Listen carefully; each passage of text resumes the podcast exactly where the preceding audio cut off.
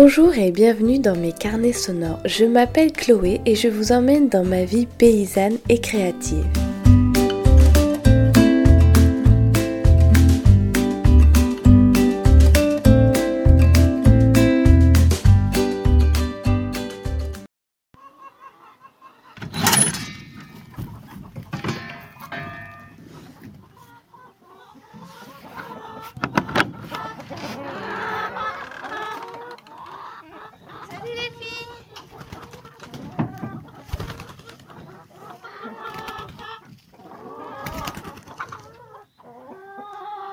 Je vous mets l'escalier.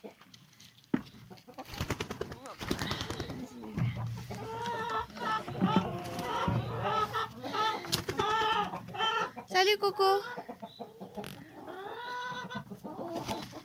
Hop là Vas-y, vas-y, descends.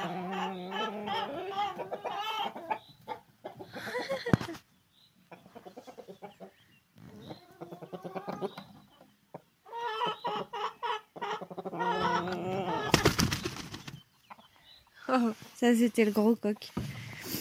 Alors, on va aller ouvrir la fenêtre du poulailler et les pondoirs. Attends, Mimi. Oh, il y a déjà des œufs.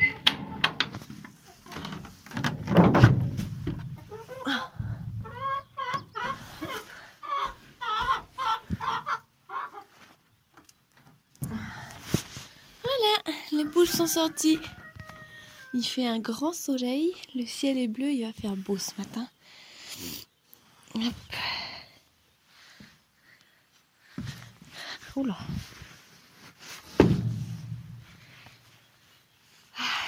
Il a plu la semaine dernière, mercredi, et il a fait moins chaud.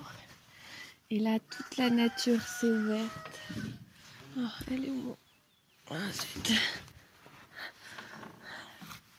les feuilles du tilleul qui est juste devant la maison. Ça a explosé en une nuit, tout s'est ouvert.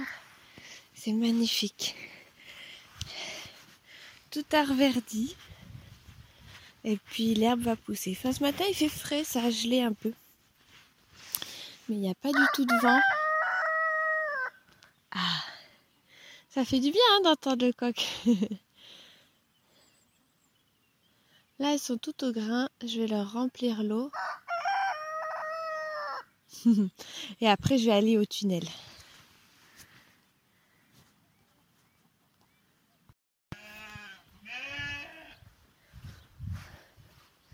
Salut les doudous. Ça va les filles? Oui, vous voulez du foin? Il n'y a pas de nouveaux petits Oh.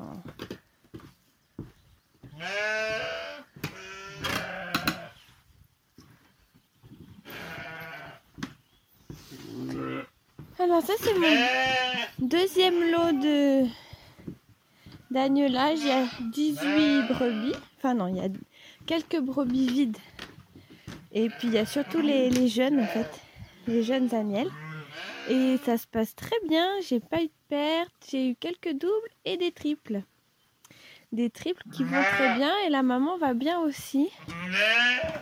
Elle n'a pas trop fondu, donc là elles sont dans le tunnel, dans la bergerie, au foin, au regain.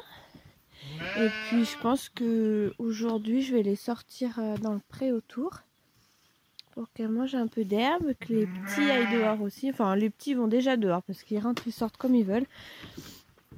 Ils font déjà des bêtises, la course sur le, le couloir d'alimentation, des tours autour du tunnel, enfin bon voilà. Mais là les mamans elles vont sortir. Et par contre j'ai une j'ai mis une petite poule qui couvre dans le tunnel. Et là normalement ça devrait être le comment il devrait y avoir des poussins et j'ai regardé il n'y en a pas.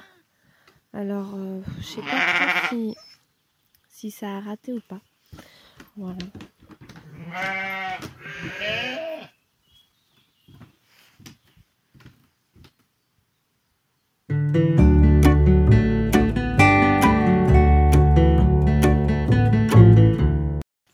Été une grosse semaine. Euh, en fait, euh, alors euh, l'association avance bien avec Mathieu et Mélusine. Et mais l'usine est cavalière, donc il y a ses chevaux qui sont arrivés, donc elle est très contente.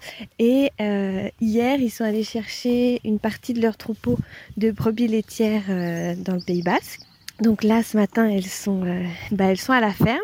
Donc c'est des, des brebis euh, basco et béarnaises et des manèches à tête noire. Donc elles sont super belles. J'essaierai de, faire des photos euh, plus tard dans la journée. Et aussi ce qu'on a eu c'est euh, on a fait une présentation de notre projet d'association à, la, notre clientèle en fait parce que on veut au niveau des investissements en fait qu'on a à faire pour cette installation, euh, on est allé à la banque et puis on a eu un accord de prêt de banque. Et euh, nous, on voulait plutôt passer par un, financement, alors pas vraiment participatif, euh, c'est plutôt une, épargne citoyenne en fait. Donc c'est basé sur le système des cigales. Et nous, on a une association dans une ville à côté de chez nous qui s'appelle l'Oseille citoyenne. Et en fait, le principe, c'est que des particuliers prêtent ou donnent leur argent à cette association qui le met à disposition de projets euh, répondant à leurs valeurs, à leurs convictions, euh, sous forme de prêts euh, d'apport avec reprise ou des dons. Donc en fait, on a organisé bah, une présentation avec nos clients. Il y a pas mal de gens qui sont venus, c'était très agréable. Et, donc là, il eh ben, faut passer à l'action, disons, pour récolter récolter des, épargnes, des prêts et, euh, peut-être des dons s'il y a. Voilà. Donc nous, c'était vraiment euh, le don. Enfin, on trouve ça très gentil, mais ça nous intéressait pas. En fait, on voulait vraiment que ce soit des prêts pour que euh, eh ben, l'argent que, certaines personnes peuvent mettre dans ce projet permette de le financer, mais qu'ils puissent aussi ben, le revoir. Quoi. Voilà. Donc euh, on a eu pas mal de, promesses de dons, de dons et de, prêts. Donc on est content, on va continuer, on va continuer le travail. Et puis, euh, et puis voilà. En tout cas, ça nous a mis le pied à l'étrier pour faire des, portes ouvertes de manière plus régulière. C'est vrai que maintenant à 4, euh, le boulot est pas le même. C'est quand même assez confortable. On a organisé ça plutôt, facilement et voilà. Et donc on a fait un repas, euh, un repas avec euh, ben, les produits de la ferme. Donc en ce moment c'est vrai que c'est un peu léger, mais on a quand même fait un délicieux repas. Euh, il y avait des patates nouvelles, les premières de l'année, de la salade, et puis on avait fait un, agneau en fait, et moi j'avais préparé une marinade excellente, et, et voilà. Donc c'était très très très chouette. Hop, là je suis au biberon et j'ai fini. Je vais faire le tour des brebis et puis après après, je vais rentrer. Euh, je me suis un peu remis à la couture en ce moment. Je voulais, euh, je voulais des habits simples et confortables pour euh, les jours où je suis pas à la ferme. parce que du coup, avec l'association, ben, je pense qu'on va travailler un petit peu plus les premiers temps, c'est vrai, mais aussi avoir plus de temps libre ben, sur le long terme. Donc ça, c'est c'est chouette. Et du coup, j'avais des tissus de chez Églantine et Zoé, c'est ma belle-sœur. Et des tissus que j'aime beaucoup, euh, tant par leur motif que la matière. C'est une matière que j'avais jamais cousue, ni même portée, je pense. C'est de la viscose. C'est très léger et, euh, et donc je me suis fait un haut tout simple, vraiment, euh, vraiment tout simple, une robe et une jupe. Et, et je suis contente. Alors le, j'aime bien coudre et j'aime bien me faire des habits. Par contre, je trouve que en fait, il y a beaucoup de chutes de tissu, de pertes, et euh, je sais pas trop comment les utiliser, enfin par la coupe en fait. Et euh, voilà, c'est vrai que ça m'embête un peu de les jeter et je sais pas trop quoi en faire. Je vais peut-être les, les, bourrer dans une poupée pour faire du rembourrage, je vais voir. et donc là, euh, je suis dans un superbe champ. L'herbe est verte, c'est un des champs où il y a le plus d'herbe. Tous les arbres sont presque ouverts. Il y a des grands tilleuls, des chênes, un beau saule, c'est magnifique. Une magnifique aubépine en fleurs. Voilà. Il y a Lopi qui est couché, il attend que, que je lui dise de ramener les brebis. Voilà. Donc voilà, la semaine, euh, la semaine a été chargée, mais, euh, mais c'est, c'est vraiment euh, chouette d'avoir des nouvelles brebis et, et voilà.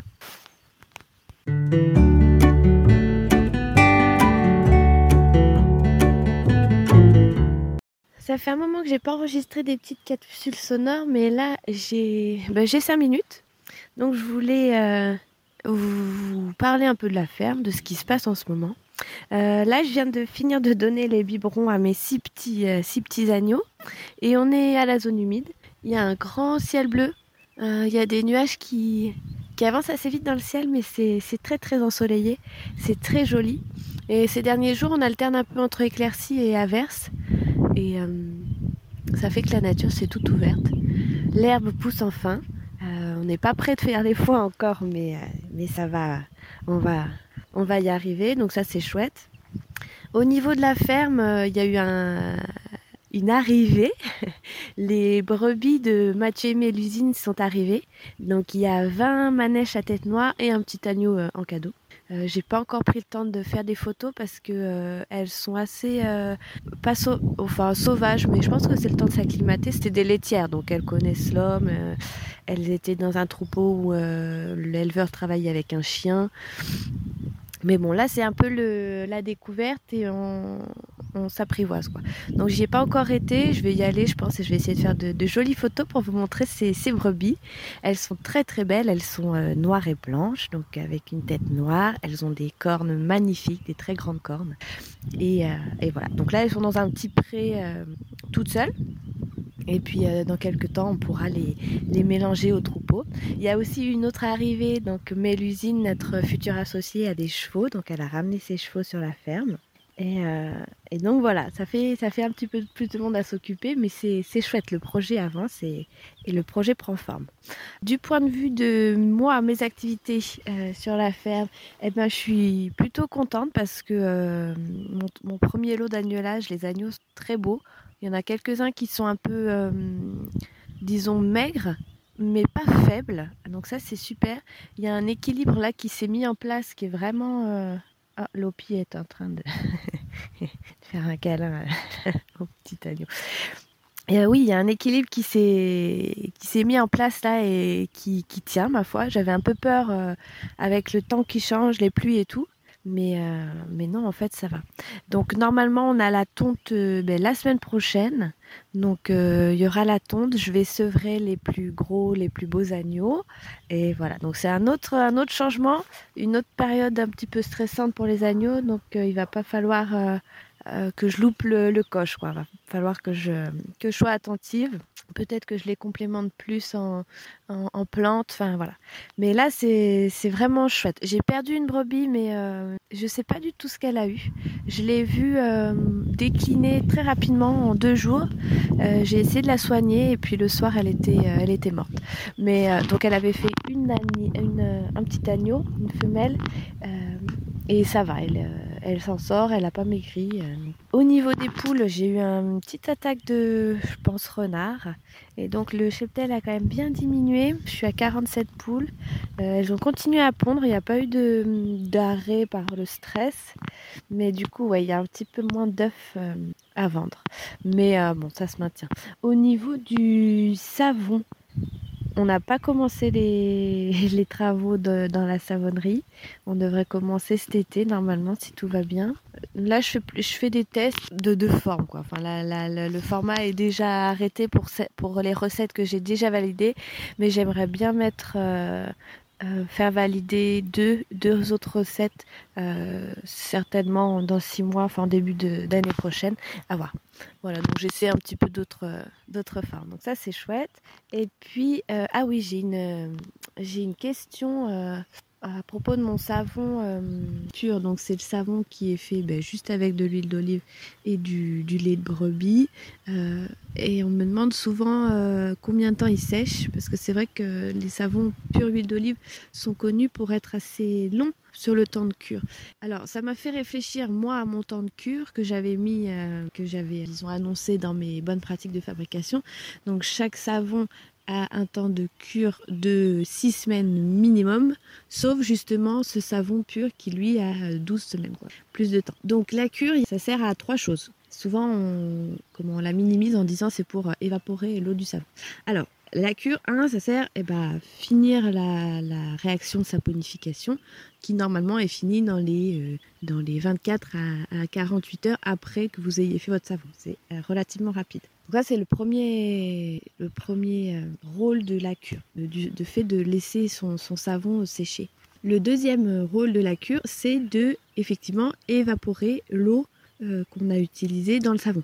Donc l'eau entre dans la composition du savon pour permettre la dissolution de la soude. En fait, c'est juste ça. Cette eau pas n'entre pas dans la composition du savon, disons. Il n'y en a plus après. Et donc ça, euh, ça permet cette évaporation du savon de faire des savons plus durs euh, qui fondent moins vite à l'utilisation.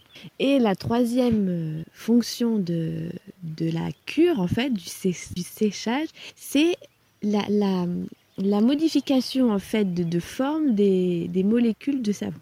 Donc c'est une, une phase qui est un peu moins connue, mais qui est pourtant très très importante et assez, euh, bah, pas magique parce que c'est de la chimie, mais en fait, le savon va se cristalliser en quelque sorte. Et ça, ça va permettre au savon d'avoir une autre forme, disons, moléculaire qui va euh, lui donner toutes ses propriétés et qui va en faire vraiment un savon euh, fini, quoi, affiné. Enfin, vous pouvez sans danger utiliser votre savon une semaine après l'avoir fait il n'y a, a, aucun souci et ça lavera très bien et vous aurez, enfin ça dépend des savons, ça lavera très bien, vous aurez des bulles, etc. Mais vraiment, si vous attendez et si vous faites le test, vous verrez qu'il y a un changement dans la consistance de la mousse, dans la consistance des bulles, dans la sensation de douceur du savon. Et ça, c'est euh, ben, le temps qui amène ça. C'est un petit peu comme le vin ou le fromage. Moi, je connais plus le fromage que le vin, mais c'est un petit peu pareil. Le savon a besoin de ce temps ben, d'affinage, peut-être. Au lieu de dire cure, on devrait peut-être parler d'affinage pour changer un peu sa structure.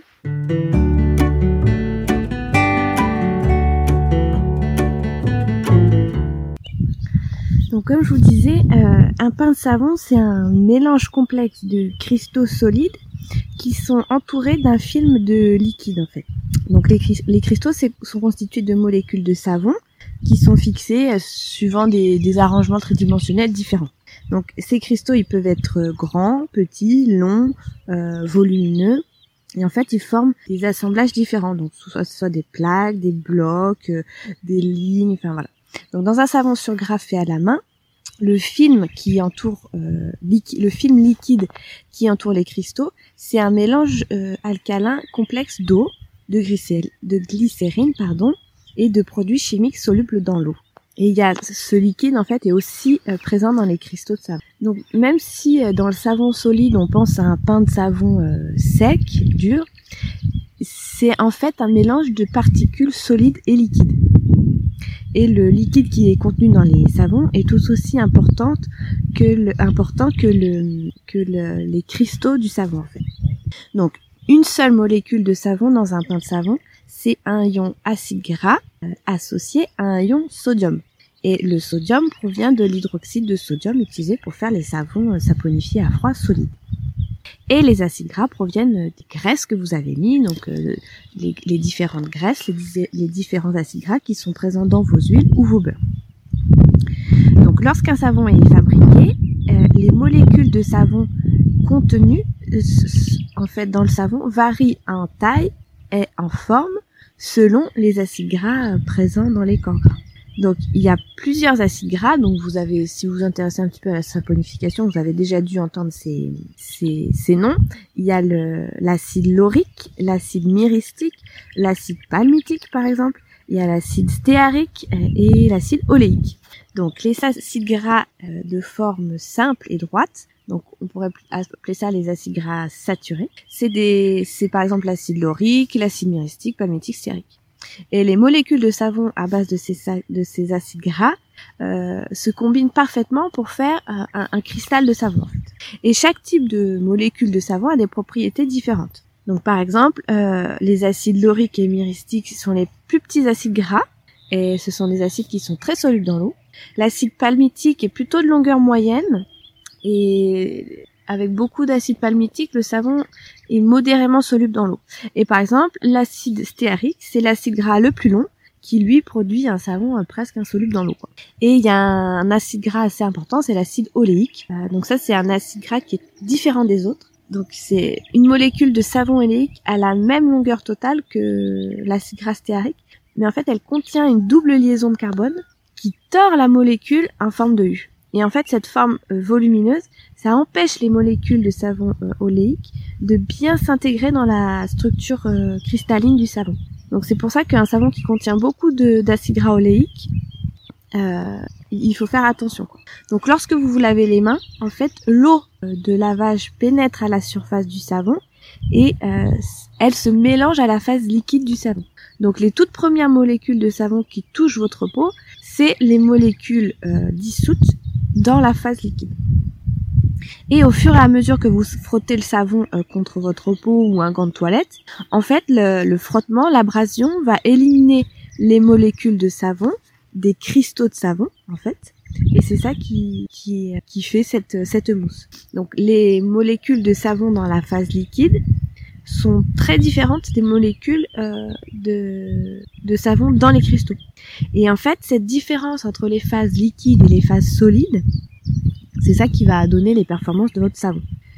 Alors, quand un savon est fraîchement fabriqué, en fait, les cristaux de savon contiennent un, mélange d'acide gras myristique, laurique, palmitique, stéarique et euh, beaucoup d'acide gras oléique. Et donc ça, c'est pressé, c'est contenu dans les, les cristaux en fait. Donc la phase liquide qui entoure ces jeunes cristaux, elle prend beaucoup de place et euh, les acides gras oléiques prédomineront dans cette phase liquide du fait de leur forme euh, volumineuse. Donc lorsqu'on vous vous lavez avec un savon qui est plutôt jeune, il arrive que le savon mousse pas très bien au début.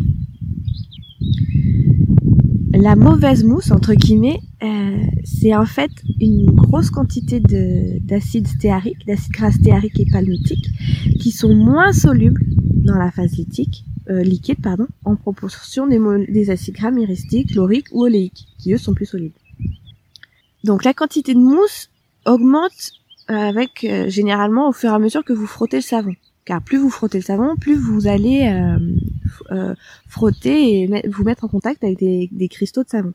Et ces cristaux se mélangent à la phase liquide du savon et, de plus en plus de molécules se, se détachent et c'est ça qui va faire une, qui va former une plus grande quantité de mousse. Donc au bout de 4 à 8 semaines, en fait, euh, le taux de, de perte d'eau d'une barre de savon ralentit en fait. La teneur en eau dans le savon, qui peut être euh, de 50 à 70% de l'eau à l'origine n'avait pas de savon lorsqu'ils ont été coupés. Il y a la glycérine aussi, et en fait cette eau, cette eau s'évapore. Donc c'est pour ça que vous avez aussi une perte de poids entre le premier jour où vous posez votre savon, la deuxième semaine et là le sixième mois. Donc à 4 à 8 semaines, généralement c'est le, les, les, les temps de cure que vous voyez. Et c'est vrai que la plupart des savons moussent mieux, ils se sont durcis donc ils durent plus longtemps, ils sont plus doux pour la peau. Mais si vous attendez encore, si vous arrivez à être patient, ce qui est le plus dur pour moi en saponification, euh, vous allez voir un petit changement. Donc en fait, si la cure n'était que l'évaporation de l'eau, on pourrait se dire que euh, une fois que le poids est stabilisé, euh, toute l'eau s'est évaporée, on, peut utiliser le savon. Et en fait, si vous prenez un savon euh, assez âgé, très affiné, on va dire, la concentration élevée de glycérine et d'autres produits chimiques hydrosolubles c'est assez étonnant en fait. La, glycérine, euh, avec le sel de table et certains autres produits chimiques, ont la capacité de saler le savon lorsque la concentration devient suffisamment élevée. Donc au fur et à mesure que la glycérine et les autres produits chimiques dissous dans la phase liquide deviennent plus concentrés, les savons, euh, les acides gras stéariques et palmitiques en phase liquide formeront des cristaux de savon solide. Enfin, souvent on appelle ça le relargage. C'est un terme un peu. J'ai eu du mal à trouver la, comment les explications et la définition, mais c'est un peu voilà le, terme qui est employé. Et en fait, ces molécules vont aussi changer un petit peu de place à, avec les, les, cristaux de savon euh, dans le dans le temps. Donc, au fil du temps, un pain de savon contiendra de plus en plus d'acide gras stéarique et palmitiques qui sont moins solubles. Et la phase liquide contiendra plus de d'acide gras laurique, myristique et, oléique. Donc ce, ce, changement dans les entre les phases liquides et, et la phase solide d'un savon, c'est ça qui va faire une euh, qui va former une mousse beaucoup plus rapidement et une mousse beaucoup plus abondante sans avoir à frotter pendant très longtemps le, le savon. Et évidemment, ça rendra le savon euh, d'autant plus. Donc la migration de, de, de, savon insoluble dans les cristaux et le transfert de savon plus solide dans la phase liquide, c'est pas vraiment un truc qui se fait rapidement quoi. Et en fait, souvent, ça prend même des mois. c'est, j'ai pas trouvé de comment de tableau d'études, mais euh, il y a, y a quelques il y a quelques études scientifiques, mais c'est en anglais, donc c'est assez difficile à trouver. Et donc en fait le, le séchage, la cure, euh, eh ben c'est plus complexe que juste l'évaporation de l'eau en fait. Les, les autres produits euh, contenus dans le savon, la glycérine, les acides gras, doivent en fait être suffisamment concentrés pour que les molécules du savon commencent disons à se saler. Et en fait la juste l'évaporation de l'eau c'est pas c'est pas suffisant. Quoi. Donc là c'est généralement en fait c'est un petit peu comme si le savon se restructurait. Hein.